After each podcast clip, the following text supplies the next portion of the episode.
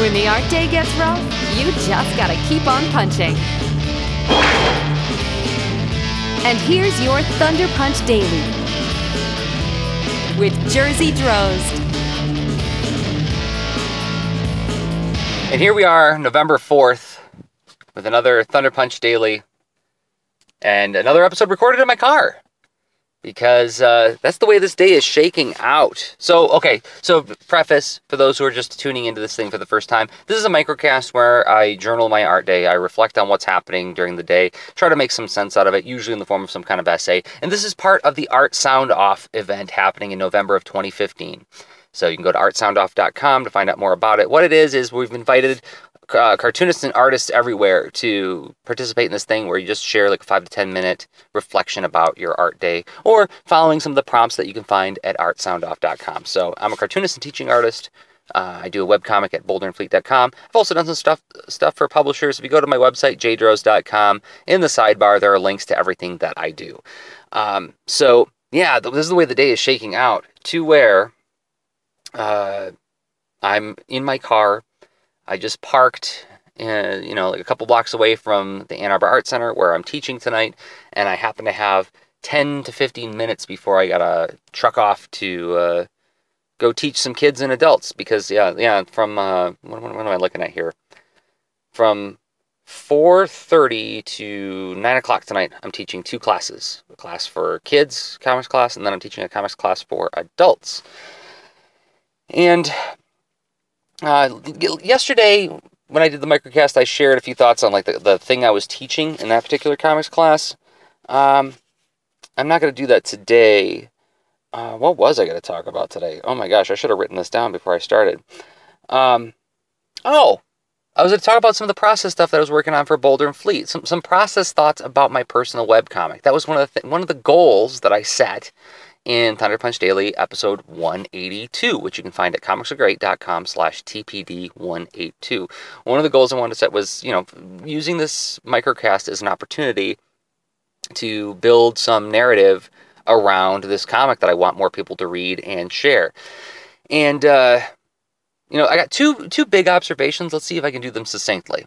The first one is I feel like to this week has taught me how much I've changed as an artist since when I first started. Um, and then the second observation is is that you know just something about like how composition seems to be very important to me as an artist. Uh, composition meaning the visual flow of information on the page. And when I say information, I mean anything that is rendered on that page, including sound elements, word balloons, and so on. Uh, I think I can address the first observation the most briefly. So, with today's update, so a new page dropped at boulderandfleet.com, page 50 of the comic, as a matter of fact. Uh, and as I dropped that page, I depleted my buffer. There are no more pages in the buffer. So I've got a couple pages in progress, but they're nowhere near finished. And so I'm going to have to, you know, I've got seven days to get the next page done. Um, and the dialogue isn't done on the new page yet. I haven't figured out exactly what the characters are specifically saying in that page. And I usually like to have a couple weeks. The reason I like to have a buffer is I like to have a couple weeks to look at the page again and again and tweak the dialogue here and there and like just fine tune it. I'm not gonna have that luxury this time. And I noticed that it didn't cause me any like real anxiety. I wasn't flipping out about it. I, I felt confident. I'm gonna be, I'm gonna be able to do it. I'm gonna be able to pull it off all right. Uh, and then even if I do drop the page on time and I'm not happy with the dialogue, if I go back and tweak it, that's the kind of thing that I can chronicle on my Patreon, and that's patreon.com slash jerzy, um, where I share like really in-depth process stuff on making the comic. I can share like the thoughts on why I made those changes. So it becomes an artifact that is a shareable artifact to contribute to the larger body of work surrounding the comic, right?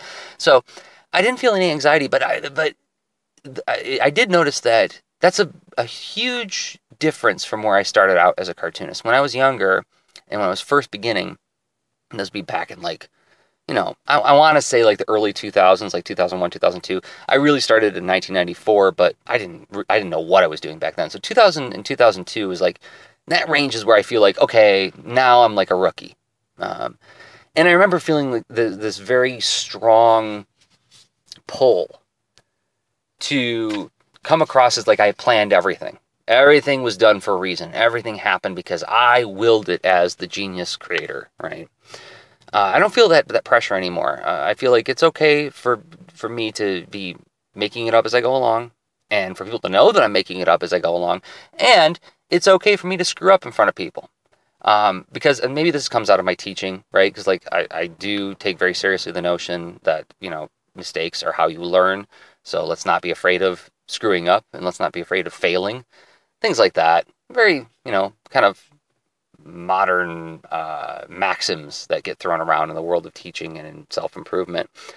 But so maybe it's that. But yeah, so that that's like the first thing I noticed today is that like oh wow you know like you know it's, it's not it's not important to me that people acknowledge uh, a pre a predefined or predetermined genius. Uh, if the genius happens accidentally, cool. I still get to take credit for it because I did it after all. Um, but then the second thing, so like when I was working on uh, Boulder and Fleet, uh, page 52 today, I was doing the rough pencils, and I shared the rough pencils on my Patreon, and it's at patreon.com slash jerzy. Uh, but it, it was for patrons only, so it is hidden behind a wall if you really want to look at it.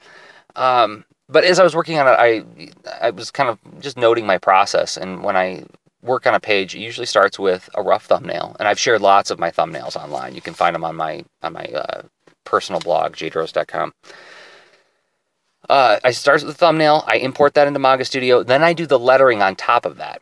So I do the lettering first to figure out my word balloon balloon flow, and then that also informs whether or not the composition itself has to change, right? Because sometimes, and a lot of times actually, the thumbnail gets chopped up. I break out the selection tool and I'll move things around in the thumbnail to make the composition work within the constraints of the word balloons.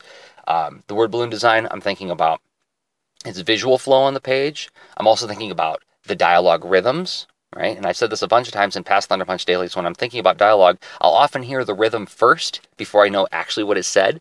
It'll be like as if I'm listening to a conversation through a wall kind of thing. And then I kind of refine the dialogue to try to match that rhythm or go against that rhythm depending on what needs to be said and what's a more clever or interesting way of approaching what needs to be said. So all those concerns are happening at once at the lettering stage, but also I'm thinking a lot about how a reader is going to follow the balloons through the page and how I can use the balloons as sort of like a Pied Piper to guide the reader to the visual uh, drawing information that I want them to encounter in the order I want them to encounter it. Right? I'm not always successful at it, but a lot of times I feel like I, I get it pretty, pretty close to what I want. Um, so that's why I do the lettering before I even do any penciling because I can move my thumbnail around. You know, the great thing about digital illustrations, I can chop up that thumbnail and move all the pieces around to get it all where I need it to be. Then I go through and I do the rough pencils. And at the rough pencil stage, there's even there's just as much chopping up going on. Like, because now, now what I'm doing is I'm trying to like bring more into focus the acting moments on the characters, uh, the poses, the gestures, and everything, the, the expression on their face to like you know line up with what's being said or contradict it in order to create drama for whatever, you know, for a variety of reasons. Uh, but I'm also moving things around again to get these things to work in harmony with the balloons that I've laid down on the page so that there is a visual composition of the drawing elements and there's a visual composition of the word elements and the two sort of shake hands on the page. Ideally, nobody notices it. Nobody should notice that that's happening. Nobody should be reading it and saying like, "How nice that Jerzy did this for me," um, because the the ultimate goal for me, at least as a as a comics creator, is clarity. I want people to just effortlessly read this story and feel the feelings that I want them to feel through that handshake between word and image that I'm putting together. But that clarity is only achieved through lots and lots of noodling.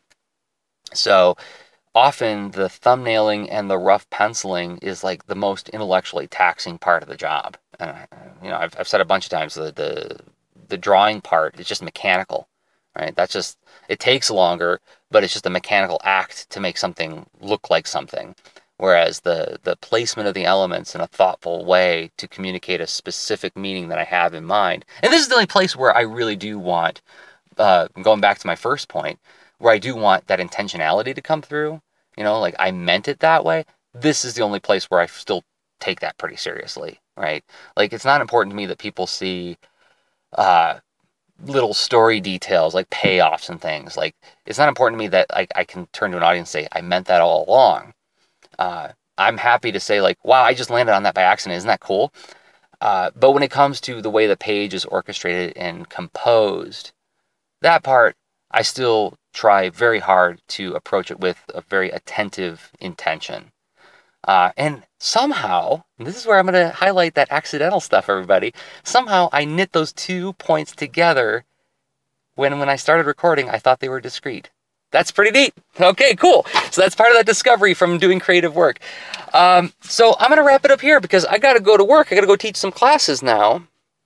Uh, so this show is archived at comicsaregreat.com slash TPD. What, what is this one? 184? 185? No, it's 180. Yeah, it is 185.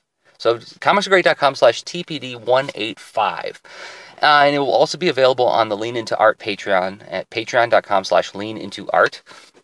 We just posted a new open mic thread there where uh, people who support the show can have a circle of trust sort of open discussion thread on the on the, the Patreon feed. Uh, it's not visible to the public.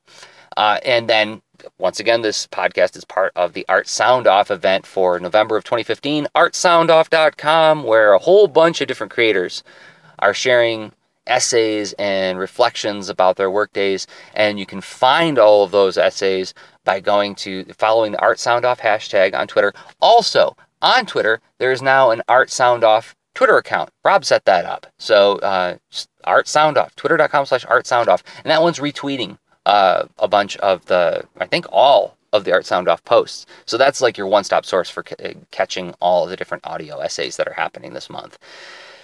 All right.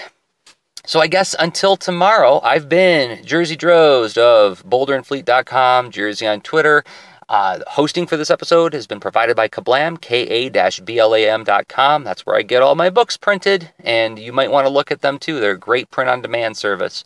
And the voiceover was by Tara Platt of bugbotpress.com. And the music was by my brother Eliott Drozd, who does not currently have a website, but still, I want to give a shout out to him because he's my brother, and I'm grateful to him for making the music for this show. Uh, I guess I'll be back tomorrow with another Thunder Punch Daily. Until then, remember everybody. Today, Tila made a mistake, but instead of trying to correct it, she ran away. That was an even bigger mistake. Making mistakes is part of being human, but punishing yourself or quitting because of it is no way to make things better. The right thing to do is accept your error and try not to make that same mistake again. That's a lot smarter than running away. Until our next exciting adventure, goodbye for now.